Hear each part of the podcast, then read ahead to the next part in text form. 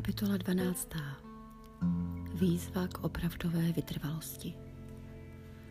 Proto i my, obklopení takovým zástupem svědků, odhoďme všech, všecku přítěž i hřích, který se nás tak snadno přichytí a vytrvejme v běhu, jak je nám uloženo, s pohledem upřeným na Ježíše, který vede naši víru od počátku až do cíle. Místo radosti, která se mu nabízela, prostoupil kříž, nedbaje na potopu. Proto usedl po pravici božího trůnu.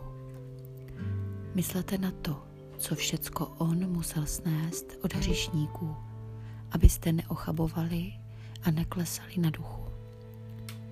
Ještě jste v zápase s hříchem nemuseli prolít svou krev, což jste zapomněli na slova, jimiž vás Bůh povzbuzuje jako své syny. Synu můj, podrobuj se kázni páně a neklesej na mysli, když tě kárá. Koho pán miluje, toho přísně vychovává a trestá každého, koho přijímá za syna. Podvolujte se jeho výchově. Bůh s vámi jedná jako se svými syny. Byl by to vůbec syn, kdyby ho otec nevychovával? Jste-li bez takové výchovy, jaké se dostává vašim syn, všem synům, pak nejste synové, ale cizí děti. Naši tělesní otcové nás trestali a přece jsme je měli v úctě. Nemáme být mnohem víc poddáni tomu Otci, který dává ducha a život? A to nás naši tělesní otcové vychovávali podle svého uvážení a jen pro krátký čas, kdežto nebeský Otec nás vychovává k vyššímu cíli, k podílu na své svatosti. Přísná výchova se ovšem v tu chvíli nikdy nezdá příjemná, nýbrž krušná.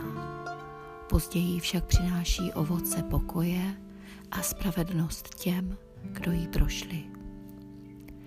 Posilněte proto své zemblené ruce i klesající kolena a vykročte jistým krokem, aby to, co je chromé, docela neschromlo, ale naopak se uzdravilo.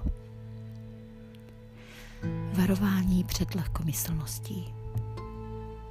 Usilujte o pokoj se všemi a o svatost, bez níž nikdo nespatří pána. Dbejte na to, ať nikdo nepromešká boží milost, ať se nerozbují nějaký jedovatý kořen, který by nakazil mnohé. Ať nikdo není nevěrný a bezbožný jako Ezau, který prodal prvorozenství za jediný pokrm. Víte přece, že když se potom chtěl stát dědicem požehnání, byl odmítnut. Neměl už příležitost k nápravě, ačkoliv ji s pláčem hledal.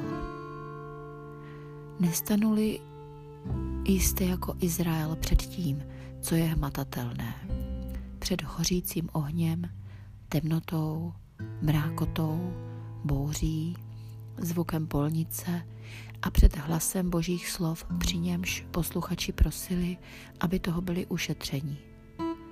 Nemohli totiž snést slova výstrahy. Dotkneli se i jen zvíře té hory, bude ukamenováno.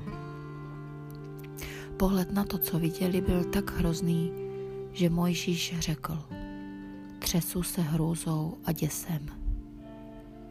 Vy stojíte před horou Sionem a městem Boha živého, nebeským Jeruzalémem před nesčetným zástupem andělů a slavnostním zhromážděním církve prvorozených. Jejichž jména jsou zapsána v nebi.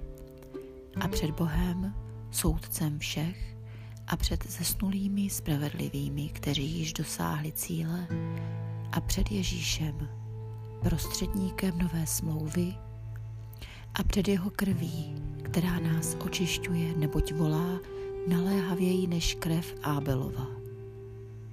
Varujte se tedy odmítnout toho, kdo k vám mluví, jestliže neunikli trestu ti, kdo odmítli tlumočníka božích příkazů na zemi, tím spíše neunikne, neunikneme my, odvrátíme-li se od toho, který mluví z nebe. Jeho hlas tehdy zatřásl zemí, nyní však slibuje. Ještě jednou otřesu nejen zemí, nýbrž i nebem. Těmito slovy naznačuje, že otřese vším stvořením a promění je, aby zůstalo jen to, co je neotřesitelné. Buďme vděční za to, že dostáváme neotřesitelné království a služme Bohu proto tak, jak se jemu líbí, s bázní a úctou. Vždyť náš Bůh je oheň stravující.